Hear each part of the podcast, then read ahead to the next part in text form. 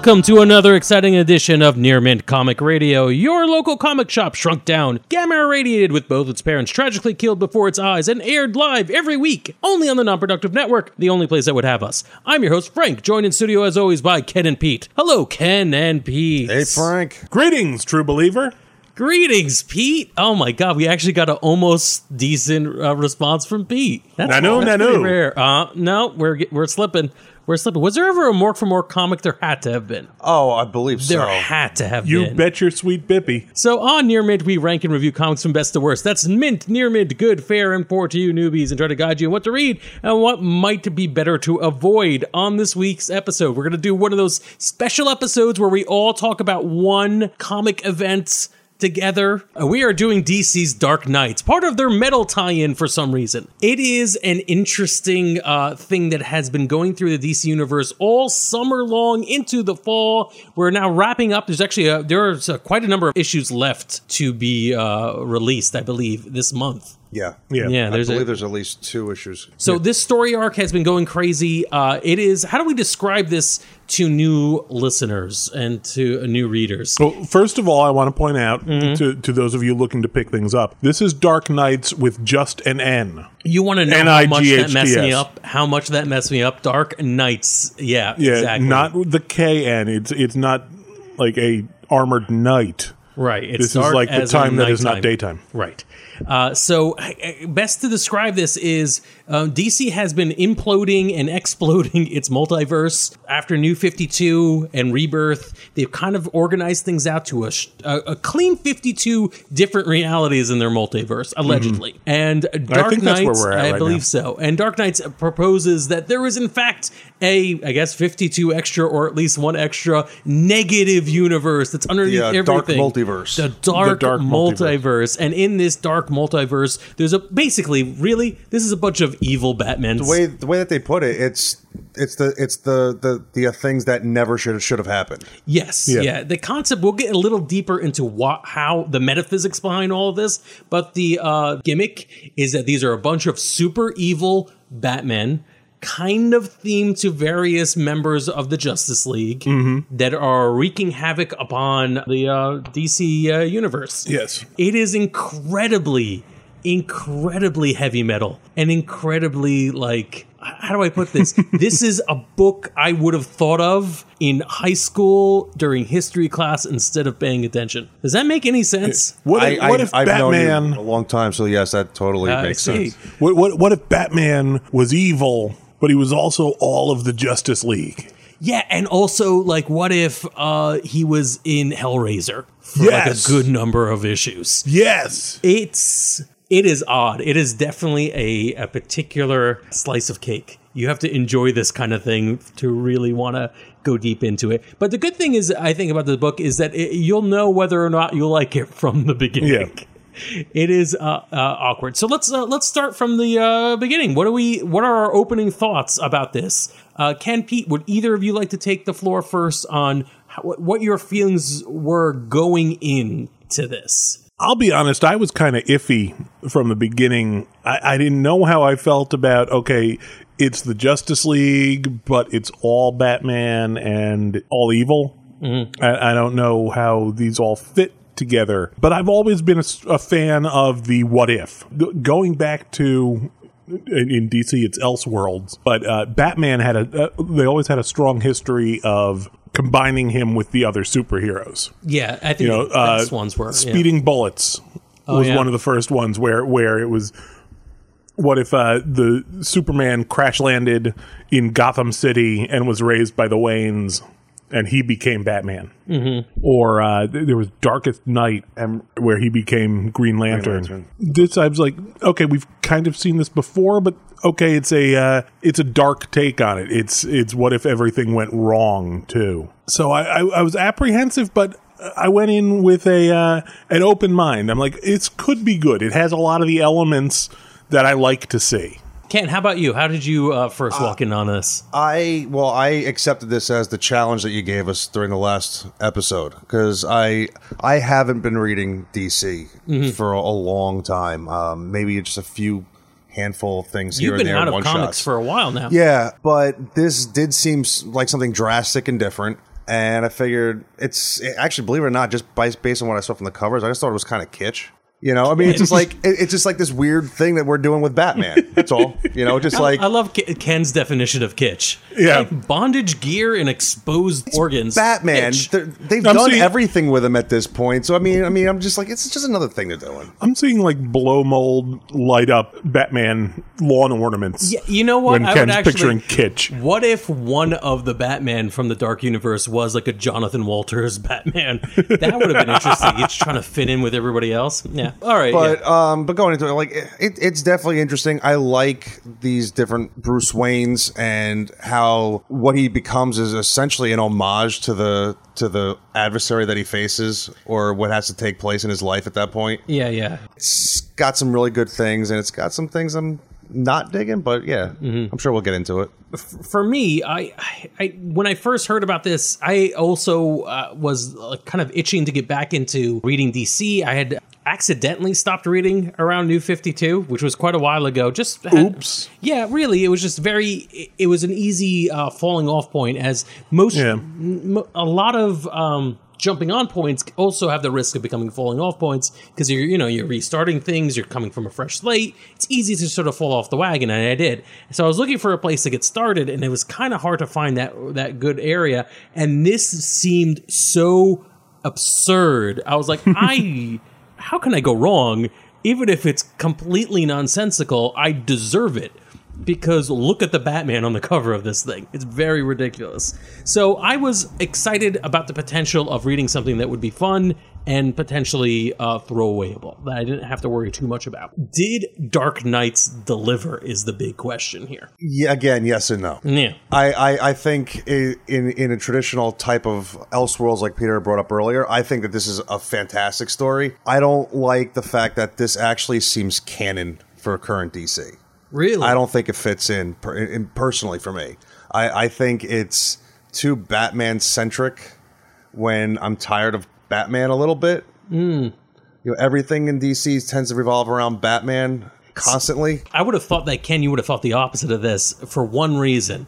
Uh, while it is extremely Batman centric, we can't. Uh, listen, Batman is the elephant in the room. He is one of the big three at DC, and probably But he's the big one at DC. he's the big one at DC. And right? let's be honest, this is the the truth. This is this has been DC's truth since around 1989. Yeah, DC hasn't uh, like tried to do this recently for this line. It was going to happen anyways. So in a way, I give them bonus points. I give them credit for addressing that, making a Batman-centered series uh, uh, of titles, but also removing Batman from it. Like Yeah. Batman himself does not really show up in most of it. Uh, he was there for the prelude stuff. Yeah. He's not there, but he's at the center. Yeah, he's That's not thing. there, but he's at the center. So he still allows all the other characters in the DC universe to say, "All right, we all know you're here for the Batman, but we're all going to have our own place and part to play in it." Uh, what I the reason why I thought Ken especially would be interested in this because a way back, you loyal listeners, we talked about Brian Michael Bendis leaving Marvel to join DC, and I asked my panelists, my esteemed co-hosts here, what you think they would be working on, and Ken's the one who said Hawkman. We haven't seen much from Hawkman recently. And this book does a good job at the front of sort of backdoor reintroducing Hawkman Yeah. and making him a major No, part of the and I, storyline. I, I actually give them credit for that. I think it's it was a strong opening. I don't like that as it progressed, we kind of lose some of that. I do like that because I think, like I'm, I'm, I'm arguing for uh, Ken right now. I think you called it. I think you predicted it, and I do think we might, might see Bendis taking up Hawkman. So what you do is you foreshadow, right? That's how you write. You you introduce somebody. You're mm-hmm. saying like Hawkman's coming back. We're gonna he's, he's coming back in a big way. We're gonna use him as like this intro character for the storyline, but we're not gonna waste Hawkman on this ridiculous heavy metal storyline about rock goth gods as Batman going to kick ass in this alternate universe. Instead, we're just gonna foreshadow that he exists and he's a major part in the history of the world that we should all be paying attention to.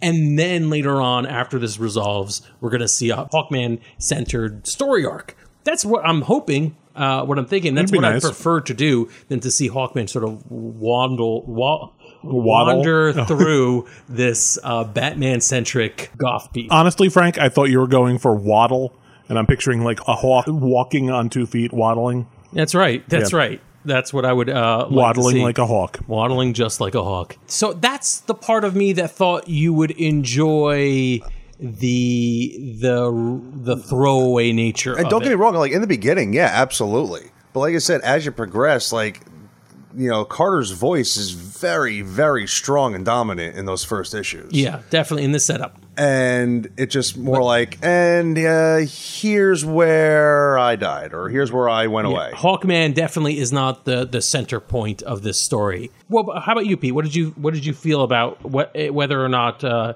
it delivered? Well, I think uh, I think Dark Knight's delivered everything that it promised, which was a psycho Justice League full of Batmen. And uh, I think what it delivered was not only what it promised, but an entertaining version of what it promised. I still have yet to make my decision about this metal story arc in general because I, I'm still not sure what it is.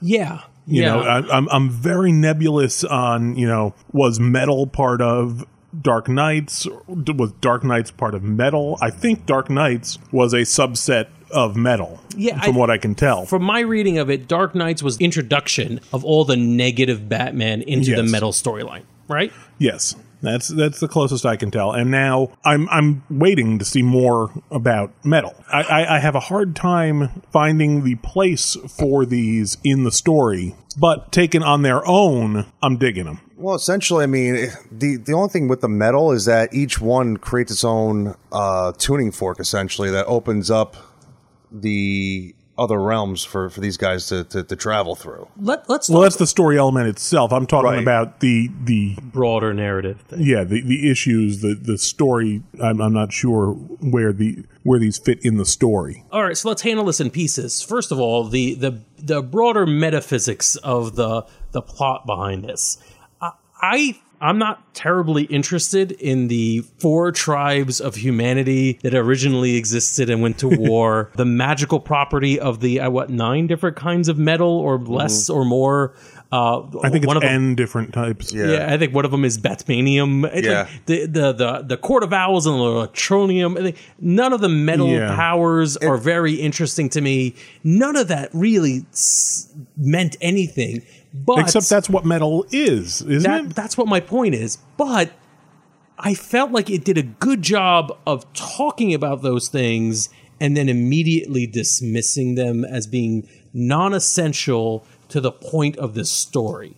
So here is my perspective from this. This is a very you ne- I feel like at some point or other when you read comics you need to step back and from a meta perspective think about why you're reading this. please frank enlighten me So for me, the metaphysics of it didn't really matter. And it didn't they didn't dwell on it for that long. Hmm. It's like imagine a crossover event for a comic book company where the villain's master plan is ridiculously circuitous and nonsensical and every issue devotes 3 to 4 pages on it. Like that's the bad way of doing it. And we've all read comics that have hmm. done that. When they've spent so much effort in trying to make this thing make internal sense that you just don't care anymore. can, Metal I, can I make an example? Sure. this sounds like very much like the infinity stones in marvel with the infinity gauntlet. And a problem i think is going on with the movies people examining the movies right now. Everybody's obsessed with what each infinity stone does and oh. how, how they work and where we're going to find them when gathering the infinity stones didn't even happen in the comic book the infinity gauntlet. It was a it was a toss away two issue thing before that Thanos quest. All you need to know about that is it gives you ultimate power. When, when you get them together it gives you ultimate power. Right. And the same thing here where I don't really care about what the metals did and why they interact that way and what has magical properties. Mm. I know for a fact that DC Universe has some powerful artifacts. A lot of them are metal, and nth metal is a thing that Hawkman Universe talks about, but we never really deal with it too much directly. It's the MacGuffin, to use a film term. These MacGuffins are not dealt with in an extreme way throughout the most most of of uh, Dark Knights or Metal. It's just something in the background that makes the cataclysm that makes our heroes good together, which is all just a pretense to get like savage looking, nasty, evil Batman together fighting people. This is a pretense for the scene where, spoiler alert, Cyborg gets torn to pieces. It's a pretense to no. see the origin of uh, I forgot which which what was the name of the Batman that merges with the Flash. The Red Death. Red Death. Death, which is my my pick for the most badass of all those Probably. Batman. Uh, it's just a pretense to show really awesome art and like savage scenes. It's a pretense to put the the circles of hell in Gotham. Like, there's no reason why that that the Batman who laughs gives powers to the various rogue gallery villains so that they can make kind of a new version of No Man's Land.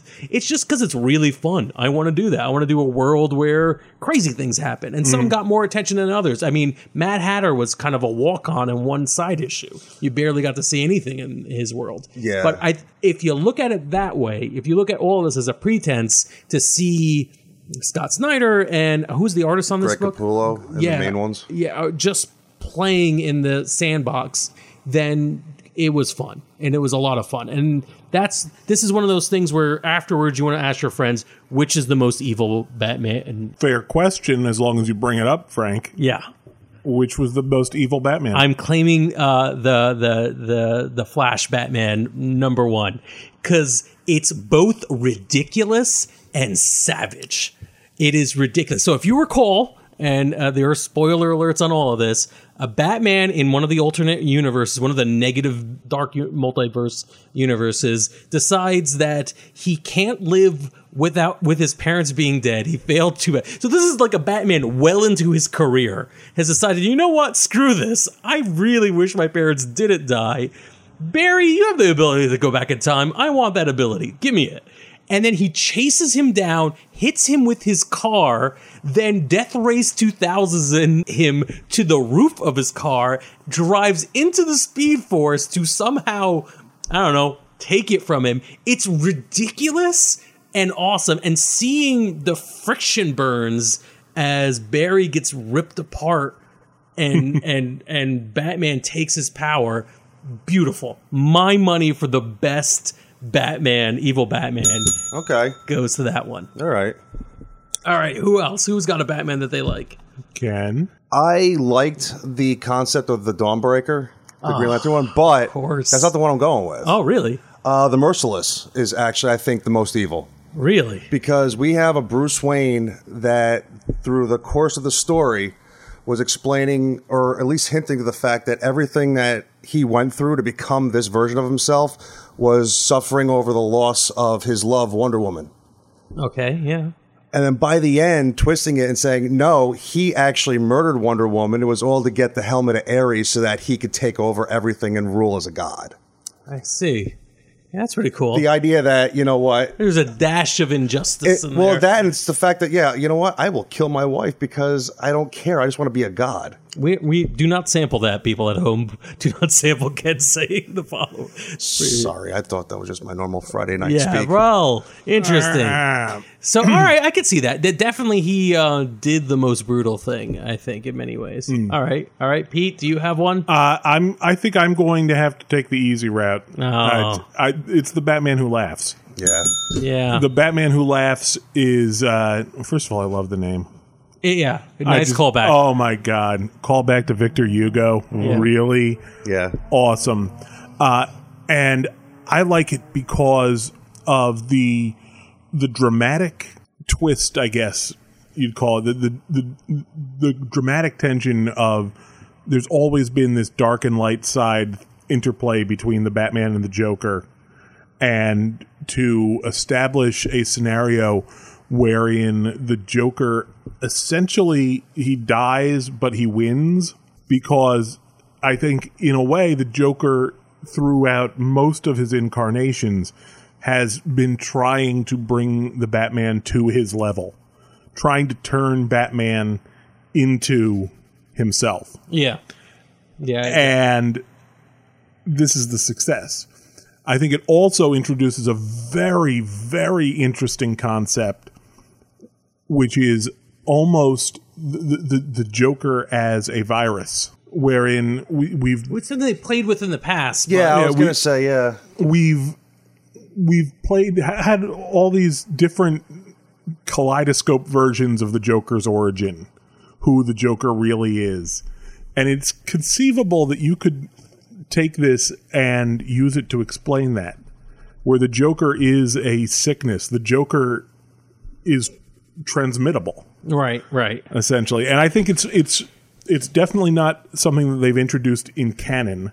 You know, they're, they're not saying this is actually how the Joker e- exists, but it's an interesting thought experiment to play out. Right, and I really like it. Yeah, Clive Barker's Batman was a very Yeah. cool one. Yeah, I, I had a, an, an appreciation for it. I just thought that story had a, a lot of shades of that uh, Batman Returns Joker film with the Joker dying and putting his consciousness into Tim Drake The- and growing, and then it comes out and manifests. Well, Pete uh, called it pretty early on in this episode. He said a lot of this is like a revisiting of Elseworlds, or uh, I know that that's the not other necessarily alternate, an- yeah, alternate reality. Right, it's right. almost as if somebody said, you know what? What if all these other alternate reality books happened was a little bit more metal, and then they crossovered, and that's an interesting Yeah, story. there- it's yeah. fun. There is a, a, a nice hint of I liked your Elseworld story, but I think you could have pushed it further. Right, Yeah. right, and uh, something about the the tone they set early in this book is like, all right, we don't care,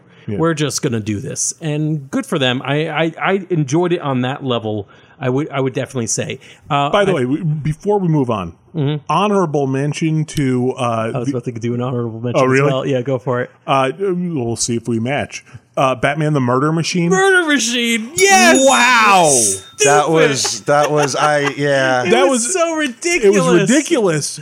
Oh, It- my it- that was amazing. It was it was a a really I, I don't want to say dumb concept, It was like it's on the all of this But- is on the edge of being like this is ridiculous, but, but you keep oh reading. my god, so brutal. Yeah. What, what making making his father watch? It's like oh. Yeah. That issue though, I was almost thinking, could you imagine if it was Marvel and they had Tony Stark do that with Jarvis? It, well, Yeah. there there are some there are some elements in that, right? In the in the cinematic universe version of Jarvis, at least. Uh, but yeah, just nothing really beats a bunch of evil Alfreds Yeah. killing people. That's just fun. It- it was- That's yeah, just good old fashioned. American fun. Yeah. Um, so yeah, I'm I'm prepared to give my review for the for the entire line. I on the level to be of- clear, to be yeah. clear, we're we're talking we're doing our reviews for Dark Knights. Dark Knight specifically in the metal lines, I, I'm I'm okay with it. Okay, okay. branching out because I've read enough. Uh, taking this specifically as a ridiculous crossover event that happens in this Elseworlds multiverse uh, and dark multiverse thing. I like the fact that I could pick it up, read it, follow along, and then put it down and not have to worry about it again for the most part. Uh, so I am actually going to give this a near mint. I really did enjoy it. I think um, it's one of those qualified near mints that if you pick up the zero issue and you're like, this is ridiculous, put it down. This isn't for you. This isn't your cup of tea. This isn't your cup of black, evil Norwegian death metal tea. Uh, I'm on the fence between good and and and near mint. Um, again, there, there's a lot of things that I really love about it. All these Batmans are crazy and ridiculous and just evil and dark, and I love most of the aspects of all of this. Um, I, I got some issues about it again being focused on Batman and saying that his destiny was all pretty much foretold through all of this happening Right. That's a bit of a stretch for me. But uh, there are some great things that came out in some of the ancillary books. Um, the, the the the Gotham Resistance storyline with the with the, uh, the the Titans and uh, Suicide Squad was pretty good. Um, even the one that followed it with Green Arrow and oh no, actually that was it. But uh, with um, Cyborg, which I'm not a fan of, and part of my my problem was like I have an issue with DC making Cyborg a thing. Oh yeah. You Yeah. Don't, you don't think he should be a, a I, mainline? I love him as headliner? as leader of the Titans. You know, Teen Titans. I, I think it's great. I just I I always saw him there. I never really saw him as anything.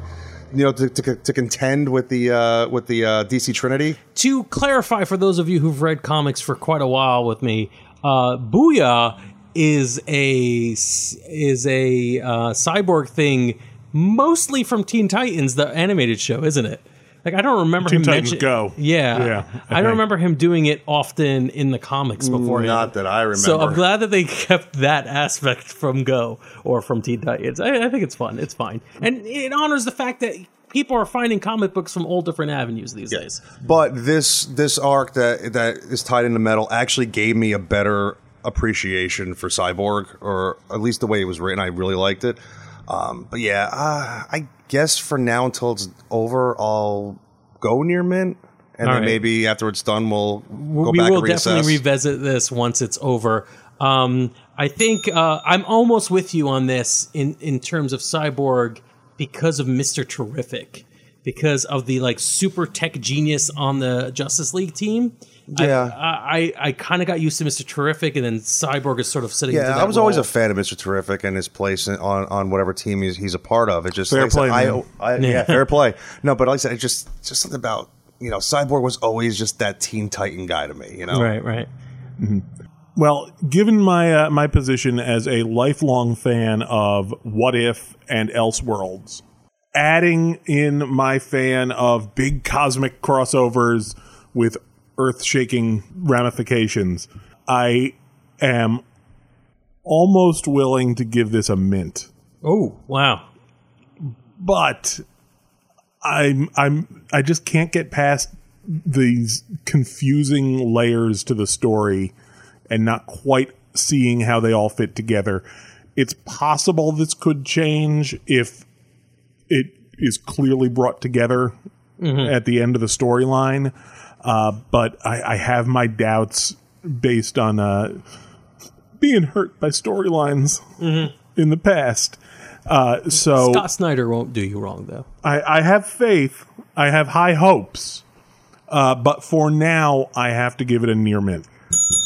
You know what actually brought me up to near mint from from good actually? What's that? Going back to the first issue uh, of it when they're on Mo- Mongul's planet Uh huh. That was really and fun. seeing the JLA uh, Power Ranger bot. Yeah, that's my point. Like early on, they they combine forces and Voltron up or Yeah. Power Ranger up and become. uh, It's it's It fun. was that was interesting, and I'm like, all right, if this is where it's going, I'm down. Yeah. and I'm like, no, this has nothing to do with the story. No, no, and uh, you know what? Whenever, all right, there's a scene in the book where I, we're trying to like.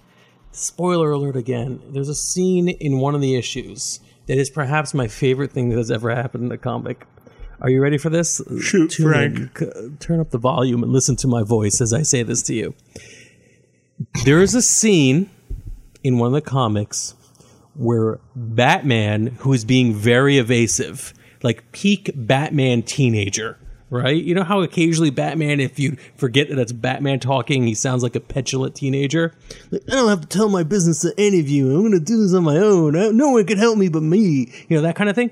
Batman's going out. He's trying to find uh, Carter Hall or the, the temple for somebody or other um, and find Carter, Carter Hall's notes and he is uh, attempting to arm himself and go back and defeat this evil, this evil god before when he first became aware of Batman. It's something to do with the metal plot. It's very early on. fight.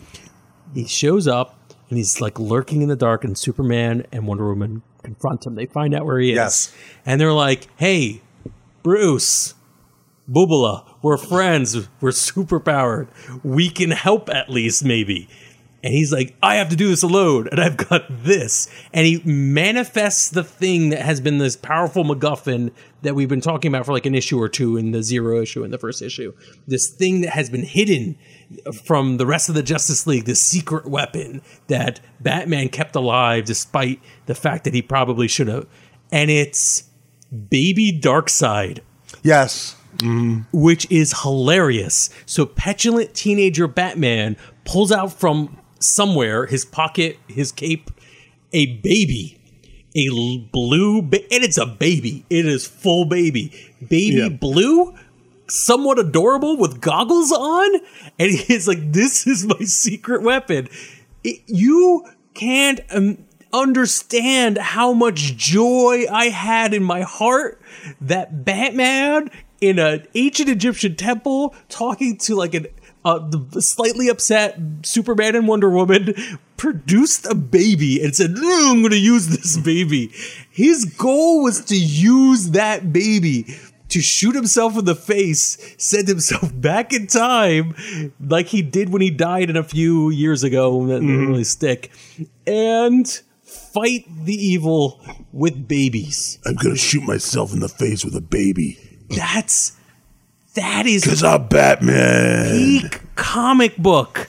Peak comic book. Look at it. Look at it. Look at Baby Darkseid and just be I borrowed these goggles from Hugo Strange. it's it's amazing. It really is. That is my favorite moment, possibly of all comics all time. Uh, I, I might have to change this to a mint because this is, this is a baby. Was his key his key plan was to shoot himself with a it like they had it had been years that he had probably years that he had been hiding this baby. I don't even know what happened to Darkseid. Apparently, they He got caught him- turned into a baby. apparently they were fighting him at some point and then he got turned into a baby and then batman's like you know what i'm the dark knight i'm planning the future and this baby's gonna be useful one day and he locked Don't him worry about how I did it. It's the new 52. i think he locked It's always been this way. he locked him up with Dr. Ter- Mr. Terrific. I don't remember how it was explained, if at all, but I remember wow. Darkseid's daughter was upset about it for some reason. Actually, uh, Because her baby father was kidnapped Actually, but- by Batman. But Batman has a horrible track record with children. But then the other thing too is he brings us Hey, up. Damian's and then- worked out okay so far. He never even gets to use it. no, he doesn't. The Court but- of Owls takes it. That's awesome. I'm okay with the fact that they've introduced the the Chekhov's gun is the fact that there's a Darkseid baby that the Court of Owls has. I dare some comic reader in the future to understand any of what just happened. Yeah. That- that is one of the uh, the the the rules, the unwritten rules of comic books, is that if you have a baby Darkseid in your comic, he has to go off. Yeah, so we, we've got a couple issues before this is all over. We don't know where baby Omega beams. There's a scene in that right after there where I could even, I'm not even looking at the book right now and I know exactly what happens. This is when I think the Dark Knights first manifest. Batman, uh, Superman, and Wonder Woman are looking all shocked. Batman's all shocked. Baby Darkseid, who is like on the floor, is pointing up. Goo goo gaga. Right there. Go back. Go back. Go back. That splash page, I think the one right before that. There it is. There he is. That's little baby. Dar- you wouldn't blink and you miss it. Just go. Yep. Right. Oh my. God, you're right. He's baby. Goo, He's gaga. actually just pointing He's up. Pointing He's up. sitting like down a and little pointing up. Adorable evil baby. I mint. I'm, I'm changing my ruling. This is. a I mint. never even recognized that. Right? Damn it, Frank! We had a consensus. God, it is amazing. Think of the potentials for Darkseid Babies, the Saturday morning cartoon. Darkseid baby. It is the best thing that has ever been drawn. I, I dare anyone to find anything better. We'll find out. There's only a few more issues left of this. Uh, so yeah, we are consensus is give it a shot if you like this kind of thing because I think you'll enjoy this book.